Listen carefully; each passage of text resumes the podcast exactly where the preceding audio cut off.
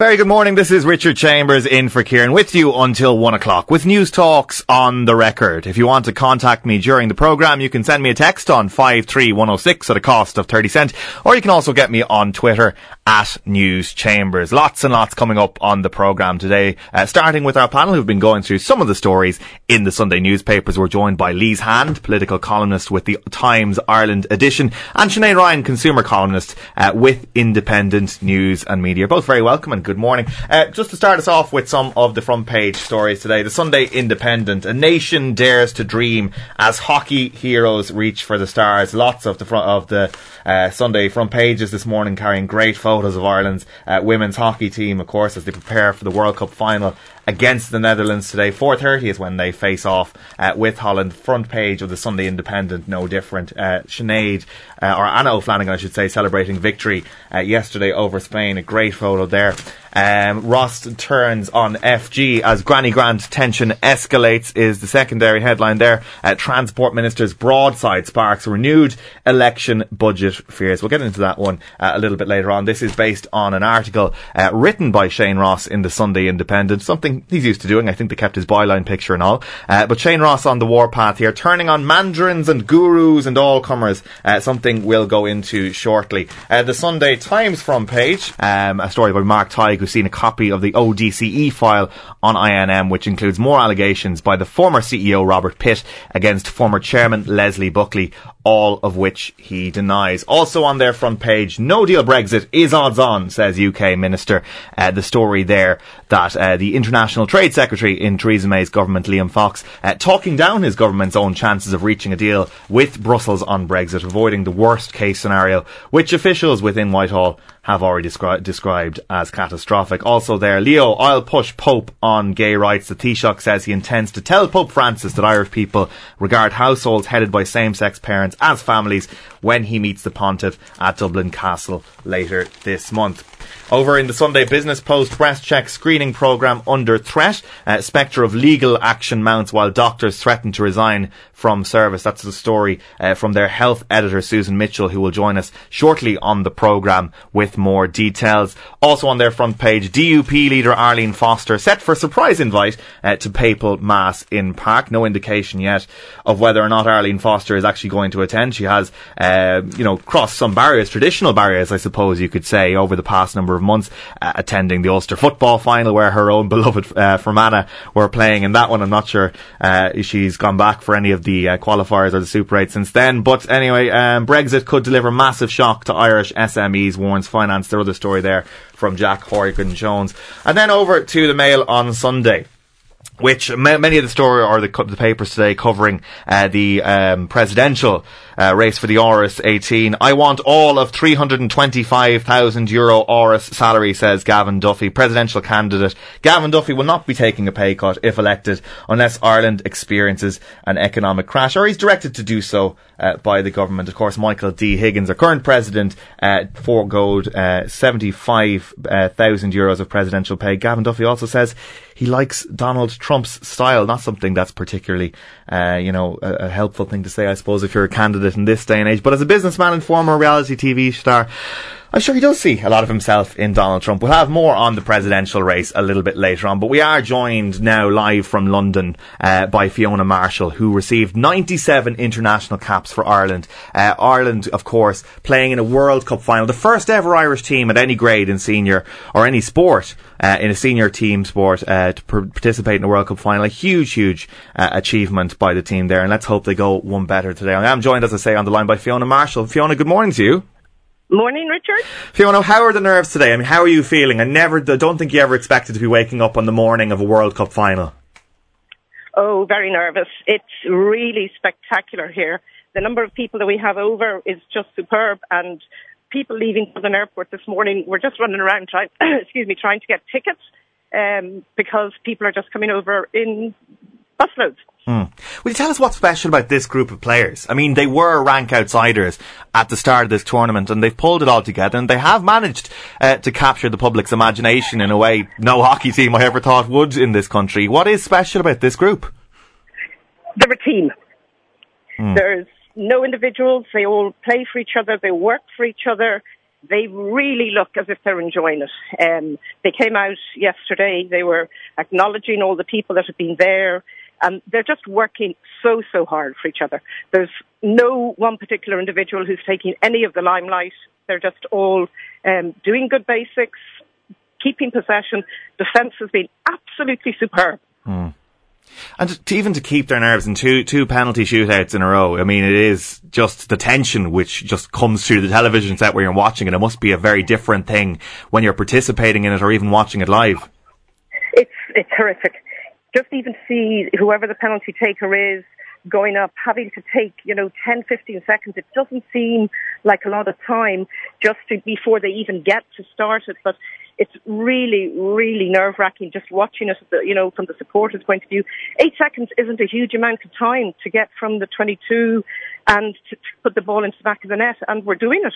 Mm. So talk to me about this, Fiona. I mean, you've been around the hockey scene in Ireland and internationally for, for quite some time now. Put in context this, just in terms of the achievement here in uh, an Irish team, an amateur team reaching a World Cup final.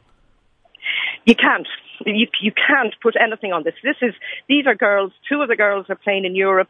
Some of them are taking time off from, you know, professional positions. Some of them are students because that's the easier way for them to do their training. We don't have any professional contract uh, hockey players in Ireland. And it's really, really something that Sporting Ireland has to look at. And there should be contracts going out to some of these girls so that they can they, you know, they can compete on a level playing field. Uh, England had 19 million put into their program, uh, and we beat them. We topped the pool. Mm. I mean, so, so much. It's, it's just, so much as I say, Fiona, has been made about the, the grants and the funding allocation and whatnot. But Graham Shaw, the, the, the coach, speaking after the semi final, saying that this is a changing moment in everyone who's involved their lives. I mean, do you feel that that is the case? Yes, absolutely. These girls will be iconic. They will you know, they'll play hockey. Some of them, Ayeisha McFerran, you know, she is superb. She will be, she will be, she will get a contract with one of the top European, European teams. And, you know, that's a loss, Richard, to Irish hockey because we have an awful lot of aspiring young players coming through that want on a Saturday to go to see these, these players playing, um, for Irish clubs. Okay. And it's something that we really need to address. And, and it's the same with the men. A lot of the men players this year have moved off to, to European clubs because they've been offered professional contracts. Talk to us a little bit about the, the opponents today, the Netherlands. I mean, the Dutch have a, have a great tradition of hockey, I understand, since I started following this last Thursday. Um, but just tell us about the scale of the challenge that faces Ireland today. The, the scale is huge. Yeah. It's absolutely huge. I mean, the, the, the Dutch lost the lost the Olympic final for years. The Dutch, you know, haven't been outside the top three or four in the world. And I mean, we're going back 30, 40 years. They are an extremely accomplished, well drilled team, but Ireland have defended so well at this stage that if we can continue to do that, you know, anything is possible. And if, if, if you get through the four quarters and you were to put money on a penalty shootout, um, it's something that Ireland have experienced and the girls aren't going to be concerned about it. All right. Well, best of luck to them, of course. And Fiona, enjoy the day. It has been an incredible run. Hopefully there's one more upset in this team, one more upset on the cards. Fiona Marshall there in London, a former Irish international with almost 100 caps to her name. And there's plenty of coverage of this uh, throughout the papers of, of uh, today. Uh, I am joined by our panellists, Lise Hand, political columnist with the Times Ireland edition, and Sinead Ryan, consumer columnist with Independent News and Media. Guys, of all the coverage on this today, I mean, it, it, there is a huge amount of national giddiness. I think is, mm-hmm. is it's fair to say, Sinead. We're, we're What's did they feel? hockey girls. Oh, you're two hockeyers yourself. Yeah. yeah. well, more more enforced by the nuns rather. Than, although played at championship level, I believe. But so, that, that, there is uh, something was, in that, Sinead, isn't it? That there there's so many schools across the country, and yeah. so many of us played hockey mm. at school level. Yeah. And then, you know, whatever happens after that, for this to, to exactly. reach a, just an international scale and be a World Cup final. Yeah, now I have to say, despite all that, I'm still a bit hazy on the rules as everybody else. And, uh, you know, we've only been following it in the last couple of days. Yeah. I actually, I was in a pub on, We're all on Thursday now. evening. And there was, yeah, there was, this is exactly my point. I was in a pub on Thursday evening and, um, basically they were, pl- playing back the highlights on the news and some fella, some lad with the, with the pint was there trying to explain, ah know she took too long there on that penalty went wrong the wrong way. And it's like, yeah. Have you ever watched hockey before? it's, it's the classic thing, but I suppose, you know, I'll probably draw ire in my head for this, but there's probably not an Irish woman, you know, around at the moment that isn't taking us, has a small glow of satisfaction that the first Irish team to make it to a World Cup Hmm. final, and it's the women what did it. Uh, and I, you know, I mean, it, it is kind of great, and I, I, watching them all and the sheer joy of them yesterday when when uh, when they prevailed and. There were lots of shots of, you know, little girls in their houses and so on online, you know, jumping up and down. And, you know, they are, I know a lot was made of this, but they are role models, you know. And I mean, we always see pictures of little fella, little wee fellas with, you know, hurls and sliotars, Yeah. you know, who, uh, you know, worship some, one of their inter-county players. But, you know, it's now that, you know, little girls particularly play hockey have someone that they can genuinely relate to. And it was interesting because, you know, the Taoiseach uh, was fairly fast up on social media, of course, you know, uh, offering his congratulations and got instantly monstered by everybody who suggested that perhaps they might see it as his heart to organise for, for the, the girls to be paid back the 550 uh, pound le- euro levy that they have to pay in order Yeah. to play at this level. And I think maybe also look at sort of Sport Ireland might also start getting a tap on the shoulder.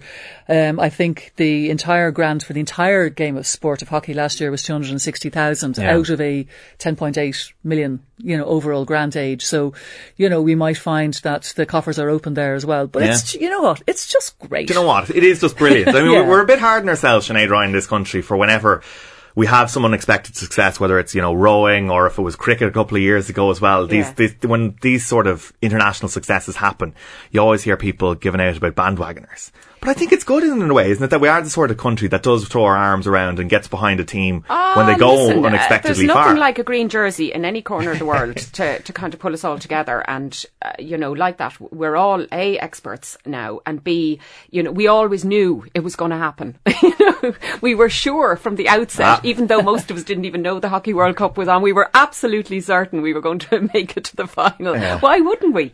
I mean, there is that sense of, you know, we, we kind of can pretty much do anything with, with a, you know, little bit of luck, a dash of kind of uh, balls and just get on with it. And there, there's nobody in Ireland who thinks, but sure, why wouldn't we be there? Like, you know, it's not so much a sense of entitlement as, as a kind of an idea of, uh, we're, we're constantly the underdog, so we might as well win stuff, you know. Yeah. We- It we is can do great more you just to see the way that sport is enjoying a moment. I mean, both, you know, domestic sports, as in particularly the hurling has been golden, of course, this summer.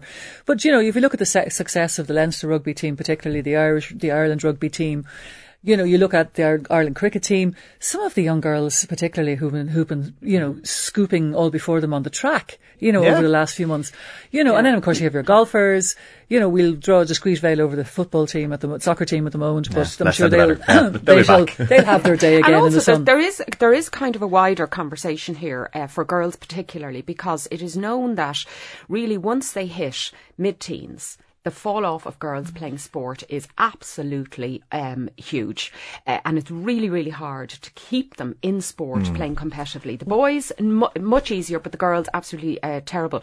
So it, it is for a school sport like hockey, which is played all over the place. You know what a great fillip this would be um, to to really take the opportunity now and incorporate that into into proper sports. As Lisa said, the funding is risible uh, towards it, and yet.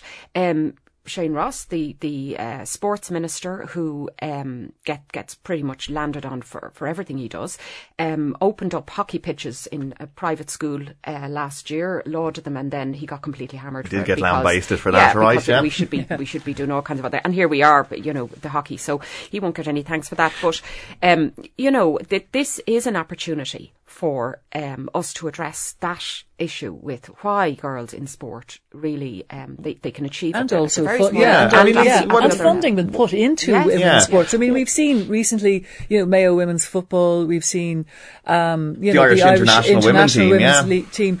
You know, who've had to resort to going public over, you know, over beefs they've had And over sharing tracksuits, sharing tracksuits was just, you know, insane. Or having to go to, What- the, you know, what into is the toilets answer to to, this? I mean, is it about you know? I mean, Sinead, you made a great point about how in secondary school guys are encouraged to keep on with the sport, and yet there's a huge drop off there for for young girls as well. I mean, how do we go about addressing that? Is about that about you know, media coverage as well, because that's fairly risible as well in terms of women's sport. And, you know, I mean, RTÉ have gotten, gotten onto this now when they saw that the appetite was there for us to follow that. But before Yeah. that, there was only like one national paper went out to have a look at the Hockey World Cup. So, I mean, Yeah. what is it about? Is it a combination of things, I suppose, is it? I think it is a combination of things. I, you know, I, I think particularly with a lot of boys, sport is also a, almost a social network as well. That I don't think that that aspect of it is, is tapped into enough by by girls that you know it is actually it's more than just you know, being fit or being competitive, it is actually providing you with a support network and a social network and possibly a network, a networking network, if you know what I mean. Mm-hmm. Um, and I don't think that aspect of it is pushed enough.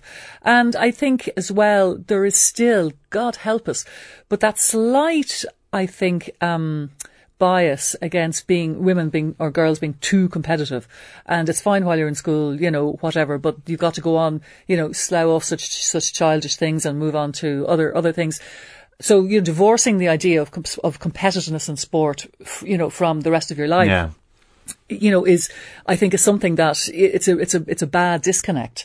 Um, so you know, I think it's a sort of an overall package. They need to be well funded. Women need to be encouraged to go into it for health reasons and for reasons of just you know just a wider you know social circle.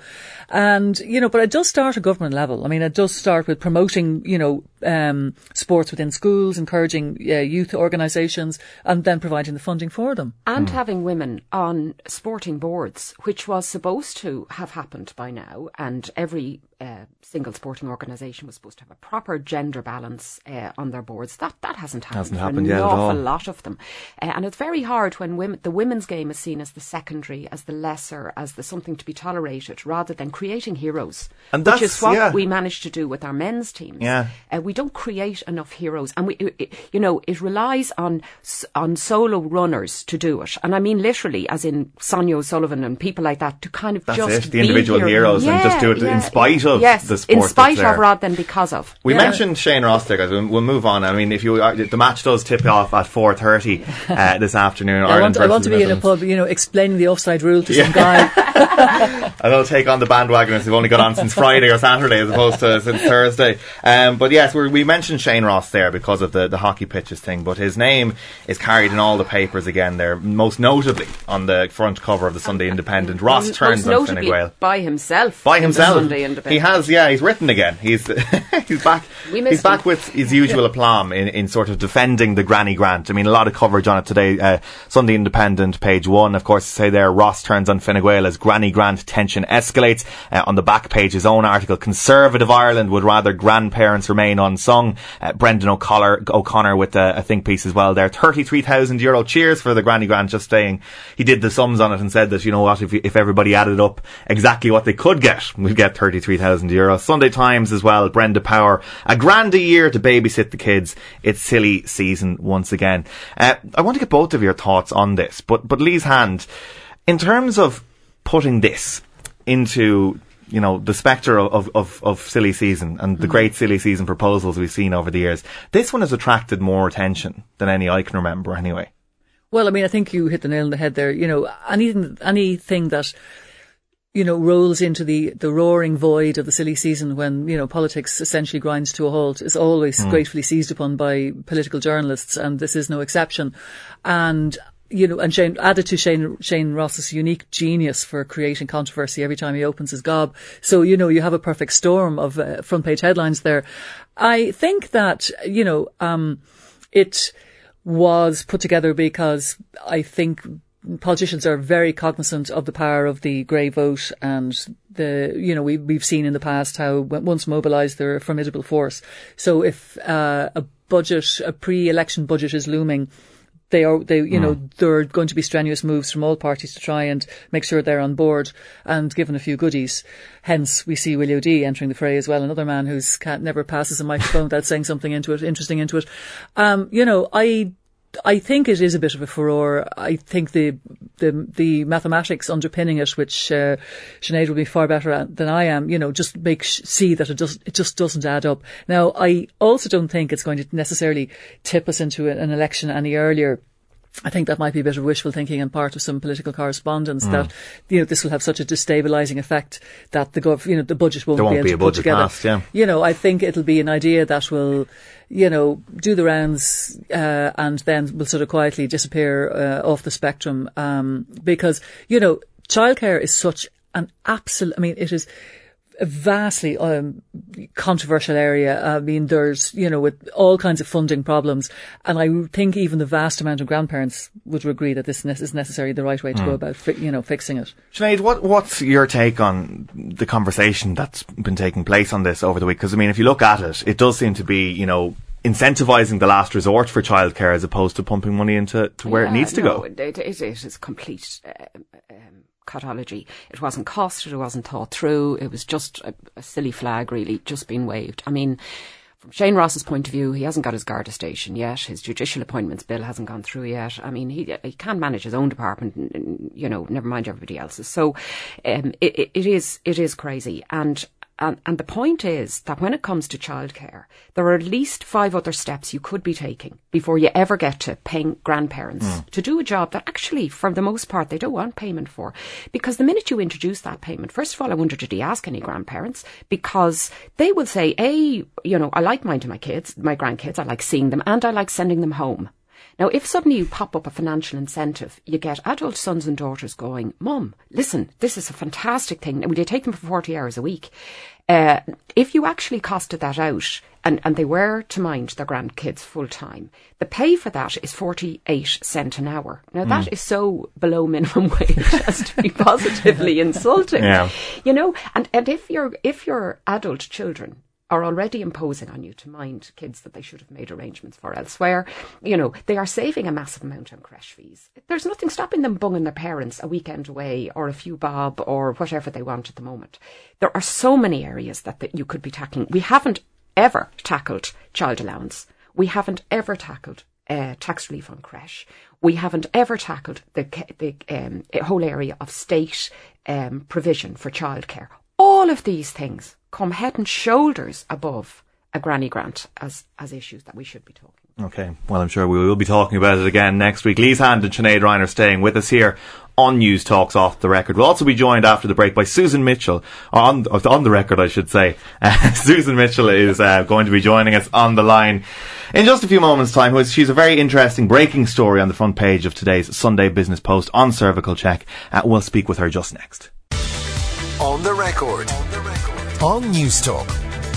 Welcome back to On the Record. Richard Chambers in for Kieran this Sunday morning. And speaking of going for gold, as we mentioned, Ireland's hockey team playing in a World Cup final today. Uh, but not just the hockey uh, stars in action today. Also rowers, uh, the O'Donovan brothers are back in a final of the European Championships and that is starting very, very shortly. So we'll let you know how they get on as well. Uh, our panellists are still with me in studio. Lise Hand, political columnist with the Times Ireland edition and Sinead Ryan, consumer columnist with Independent News and Media. But we're also also joined now on the line by Susan Mitchell, health editor of the Sunday Business Post, because once again, Susan has a very, very interesting story uh, on the cover of the Sunday Business Post. Breast check screening program under threat. It starts. Uh, spectre of legal action mounts while doctors threaten to resign from service. Susan, good morning to you and thank you for joining us. Uh, can you just tell us about this? I mean, the, the, breast check has been, up until now, has been, you know, separate, of course, uh, to the cervical check story, but it's been brought into it now by solicitors. Exactly. So breast check screens about 145,000 women per year and a bit like uh, the cervical screening program, it is for asymptomatic women, so women who don't have any symptoms. So it's a screening, not a diagnostic program. But doctors there are threatening to resign from the service and it just appears that there's contagion from cervical check. And what's happening is that they're just saying that the, the environment has become increasingly toxic. Uh, so patients who come in or, or women who come in for their screening test are mistrustful. Um, the environment is much more hostile. Um, I've heard of some cases where, where staff have been, you know, verbally abused. Um, so this is one aspect of it, and then the other then is a surge in legal threats. Mm. So breast check has been in existence for about 18 years, and over the, the entire those 18 years, it's received about a handful of legal letters, and over the past couple of months, it has received 50.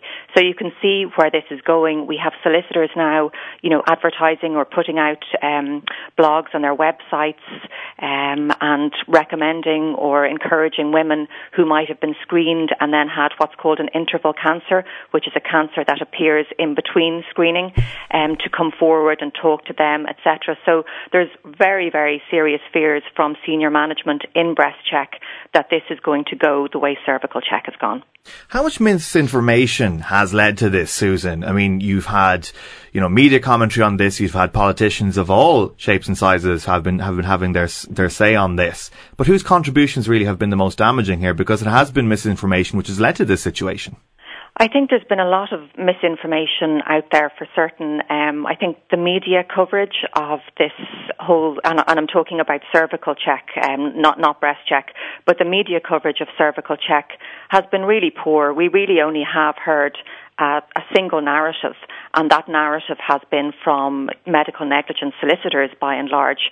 I, I can't remember when I last heard, or, or if I even, I don't think I did hear, a pathologist interviewed about screening um, about cervical screening. I've rarely heard a doctor on the airwaves. Um, so I think that we have the, the politicians, as, as, you rightly say, many of them have not contributed in, in, a positive way to the debate.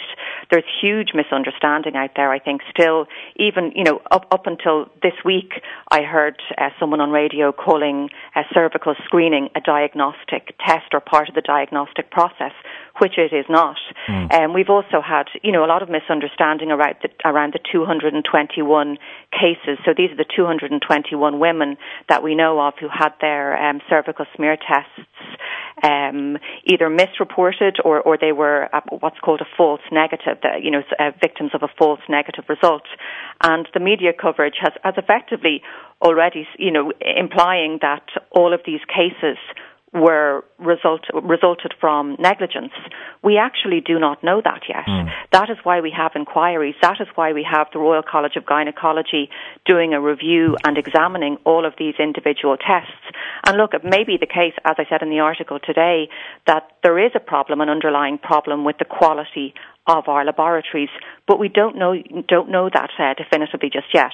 Mm. What do you make about Simon Harris's contributions on this? Obviously, himself and the Taoiseach Leo Varadkar have been, you know, they've been under scrutiny over the past week, in particular about this Leo Varadkar over his comments to the six one back in back in May about, you know, how the state would cover everything here in this situation. But Simon Harris offering a free repeat screening, that must be causing a huge amount of problems for GPs as well. It is, and you know the the logic of it. I, I fail to understand the logic of it because a screening test was offered to an, an additional smear test, free smear test was offered to any woman who wanted one. Now, if there was an underlying problem with our laboratories, why were we sending these additional screening tests back to the same laboratories?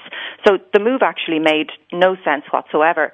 But women, and I think it also stirred up a lot of panic from women, um, you know, who, who, who thought, my goodness, there must be something seriously wrong here if if the Minister for Health is offering us all an additional test.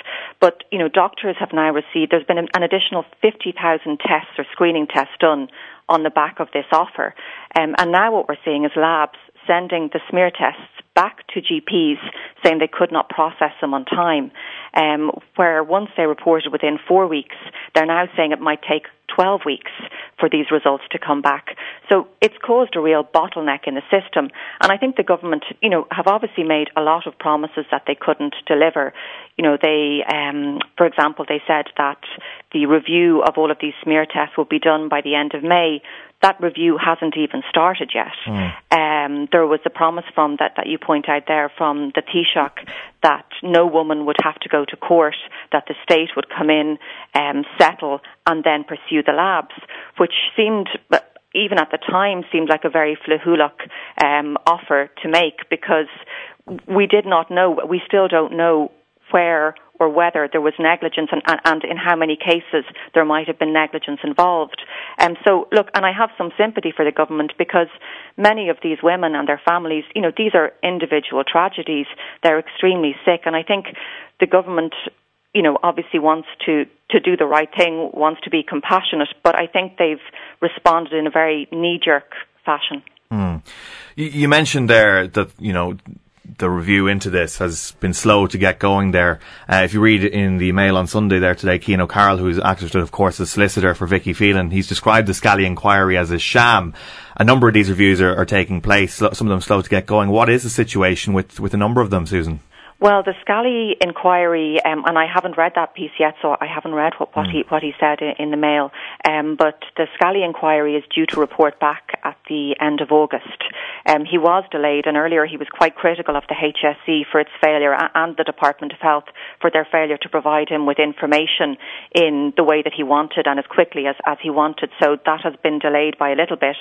Um, I haven't heard any of the women or families affected giving out about Dr. Gabriel Scally. In fact, any any of those who I've spoken to who are caught up in this have, have spoken very positively about Dr. Scally.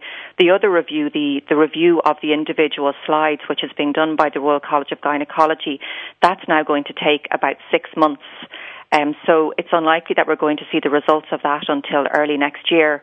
I, I think, or, or, so I hear. But in the meantime, the government has asked um, Justice Meenan to examine a way or, or to see if he can find a way that might provide some kind of a resolution and um, that would avoid women having to go to court. So these are women who believe that their slides were negligently misread by the laboratories. So Justice Meenan has been tasked with coming back with some kind of an interim solution. And the Taoiseach has also said that we will have a public inquiry into what has happened. All right. My thanks to Susan Mitchell. Thank you very much indeed, Susan, for joining us on the line. Health editor of the Sunday Business Post.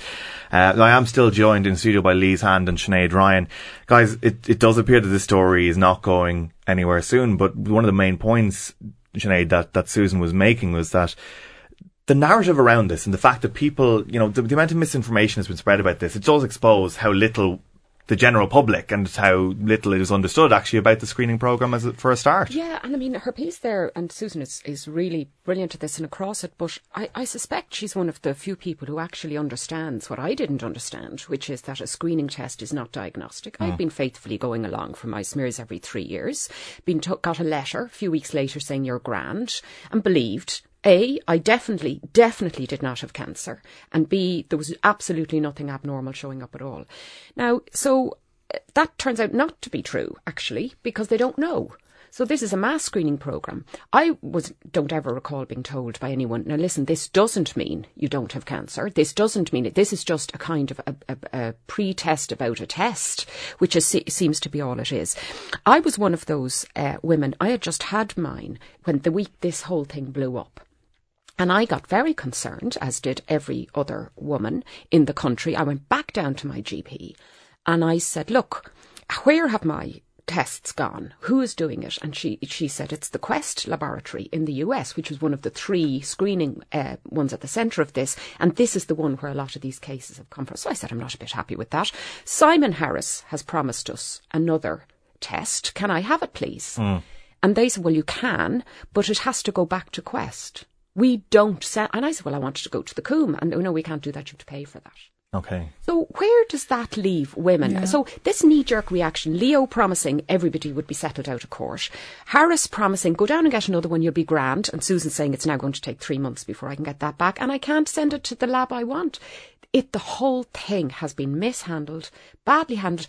You know, I wouldn't blame women now and I may well be one of them who says, Do you know what? What's the point of mm. going for the screening now? Well, yeah, I mean, the, the, point that I mean, the government in, in how it has handled this, from especially from what you know Susan reporting today and throughout this, it, it essentially did throw the screening program under the bus in a way, a very vital program. Which is, and it is a really vital program. I mean, you know, uh, going for smear tests is not a pleasant experience, and yet you know, since this program was started, there, you know, there's been a, something like a 70%, you know, t- take up, mm. uh, of this, which has saved, you know, up to, you know, s- you know, many lives every year. So, you know, it, it, you know, on one level, it does, it does actually identify problems. But absolutely, as Sinead says, you know, I think that I, almost every woman has gone through, you know, the, the process in blissful ignorance that this wasn't a definitive test. But it is to be devoutly hoped that it won't put women off because it does, you know, going for smears will increase your chances of, of having yeah. a problem identified rather than burying your, ha- your head in sand and saying, well, look, we're not going to go for this at all. And, you know, from the get-go, this has been handled just really badly by everybody concerned, by the HSE, by the government, by cervical check, by the cancer uh, national cancer program. I mean, everybody. There's just been obfuscation, confusion. The only person that really I mean, almost single-handedly has brought, has dragged this into the light and put a shape on it is Vicky Phelan. Mm. And, you know, this, I mean, since she, you know, appeared on the steps of the High Court on the 25th of, of April this year, you know, this thing has just, has just spiraled.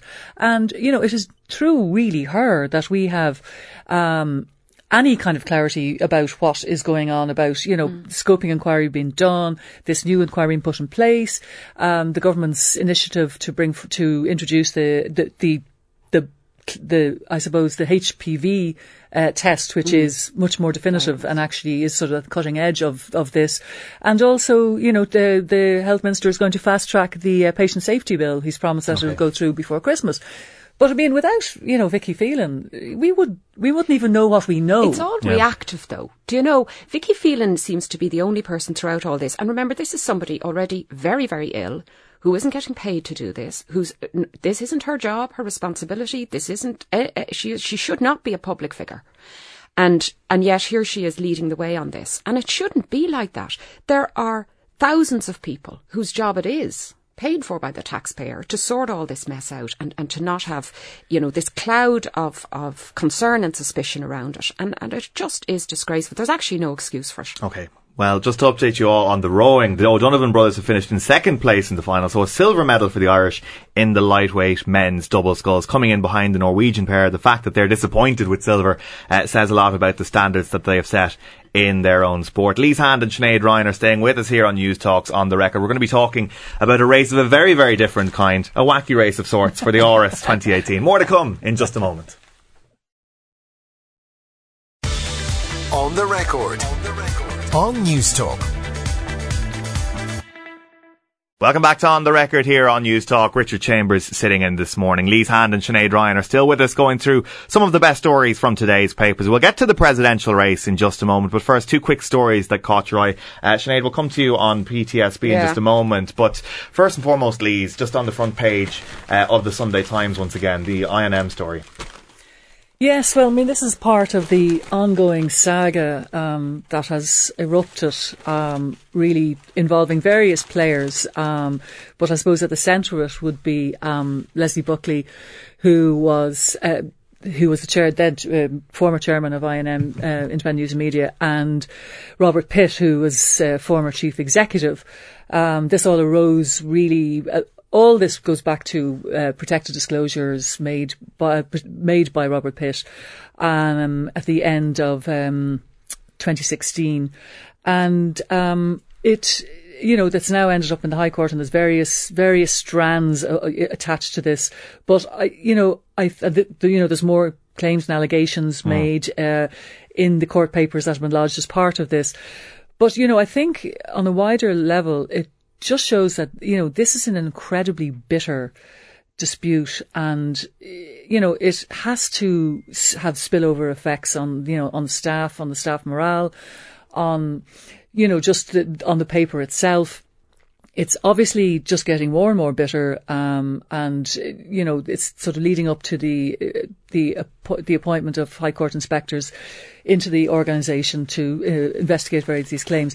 You know, uh, it's um, it's not good to see, mm. you know, a you know a, a, newspaper group like this been sort of riven apart by this this row, and you know I don't think it's going to go away anytime soon. This is you know this is the trouble, um, and I just you know don't like to see it inflict damage on a paper I used to work for once. Yeah, it's worth reading that story anyway on the front page of the Sunday Times.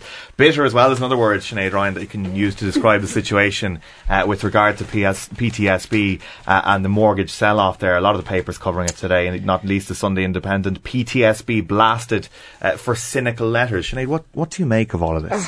look, permanent TSB is pretty much the basket case of these non performing loans, and it has been for the last decade pretty much. Um, there is an EU, an ECB directive now that the maximum amount of non performing mortgages you can have in your books is about 5%, okay, which is about average mm. across Europe, and that's really shouldn't be more than that. There'll always be people who don't pay their mortgages or between one thing and another. In other countries, they get on with it, they hoover up all those loans, flog them off, or repossess the houses. We took a curiously different approach to this many, many moons ago for political reasons, where we said, no, we are going to protect all the banks. That's the first thing we're going to do. Um, we're going to protect all these people, uh, and we are going to hope that it all goes away. So they brought in laws um, which uh, prevented the repossession of a lot of these properties, which is the normal course of events for banks to do. No, there's nothing wrong with that. That's fine. You can do that. So you can say we're going to keep all these people in their houses, and we'll, it's okay that they don't pay their loan, they don't pay their mortgages back. But there was no follow on from that. It wasn't thought through. Well, what happens next? And what happens next is that the people still don't pay their mortgages and they're still living in these houses free. Um, and in a lot of cases, they can't pay their mortgages. Uh, in some cases, they are choosing not to pay their mortgages and there's a whole ream of stuff uh, until finally uh, Europe stepped in and said, you can't keep doing this, lads. This is absolutely ridiculous. You need to flog them off uh, if you're ever hoping to sell these banks off again. And remember, these are state banks now. These are nationalised institutions.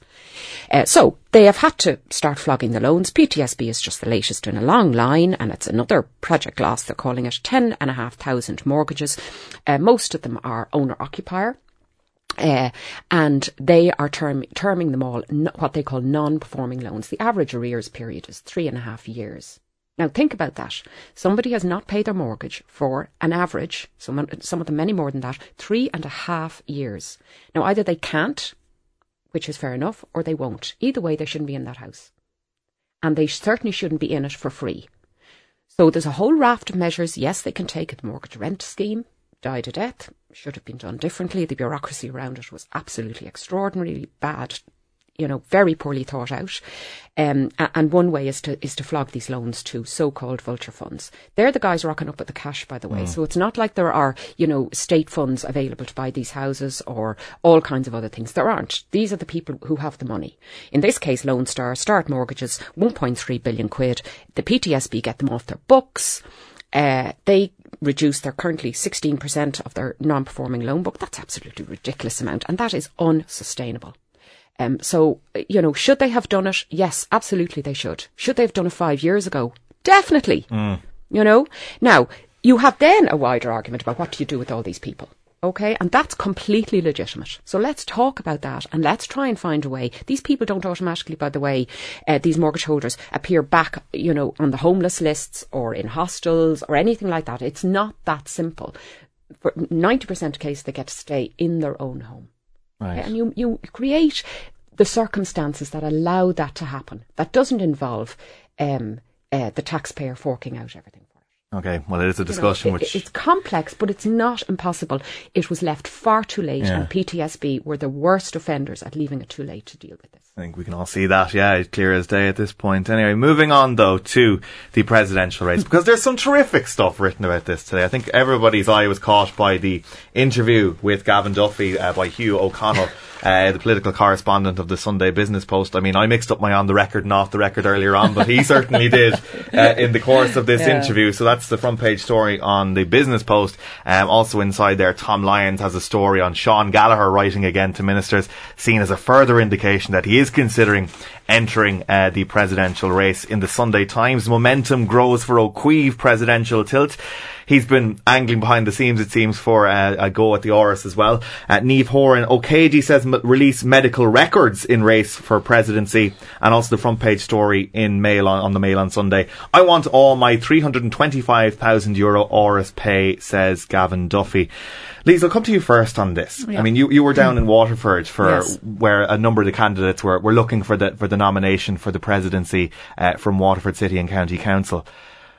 What do you make of, of the state of this so far? Because I mean, we have many more months of this to go, oh, and yet it's already Richard, becoming tiresome. Richard, I'm having this sort of deja vu that I uh, from uh, the last con- uh, contest which I covered seven years ago, which was probably a few of the most bonkers months mm. I've ever spent covering anything in this country.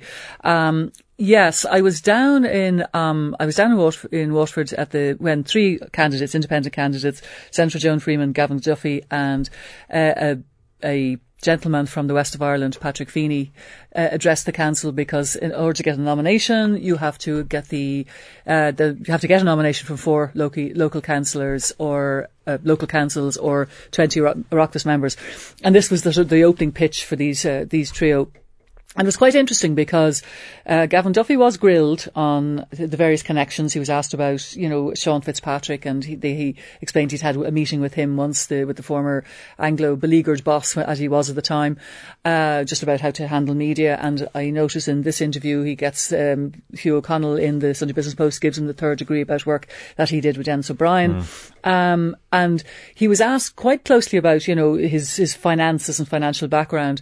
Uh, Joan Freeman was quizzed quite closely on her connection, her family connections to the Iona Institute and um, her sister is Theresa Lowe and uh, her niece is Maria Steen, the Iona Institute, and about the Eighth Amendment. And, you know, it's interesting because I have a funny feeling that this is going to be the Eighth Amendment presidential campaign. Really? I really do. Yes, because I think we have, a, you know, it's unfinished business. There's still a legislation to go through. Now, while this is the business of the Oireachtas, I suppose at the end of the day, it is the president who has to sign it into law. And I think that all the candidates, this is going to come up with every single candidate, and I think it will be an issue. Uh, Éamon Ó Cuív is, uh, well, we don't know whether he's, he's, there are people acting on his behalf, uh, while he is, um, keeping his own counsel. Um, but of course he would have been, um, part of the, the anti-repeal movement as well. And the people rallying around him would, there be a few familiar names uh, that would have been associated with the, uh, the anti-repeal campaign. So I, I have a funny feeling this might shape up to, to be a, a massive issue during this. I think we could be in for a bonkers ride for the next few months. I really do because um, I think that possibly more candidates might come out of the come out of the woodwork. Um, we're going to we are going to have a race because Sinn Féin yeah, said they're going to course. run somebody. So there is going to be uh, a ballot paper with at least two names on it. Now, whether the councils will find in their heart to actually nominate anybody else, or they'll just take a look at whatever comes in front of them and say, Do you know what, I'm going to stick with Michael D, or I'm going to go with, with Sinn Féin. So it may just be two horse race, or some may make it onto the ballot, but it is going to be bruising. I mean, I noticed Miriam O'Callaghan in the piece in the Sunday Independent today she was she was expressing her relief that she you know that that that she well is she made the right decision. it is Paying blood no hand. yeah. She actually says it is just so hard because you're it is a personality contest. Hmm. You know you are basically you know it is um, you know you need to know your way around the constitution.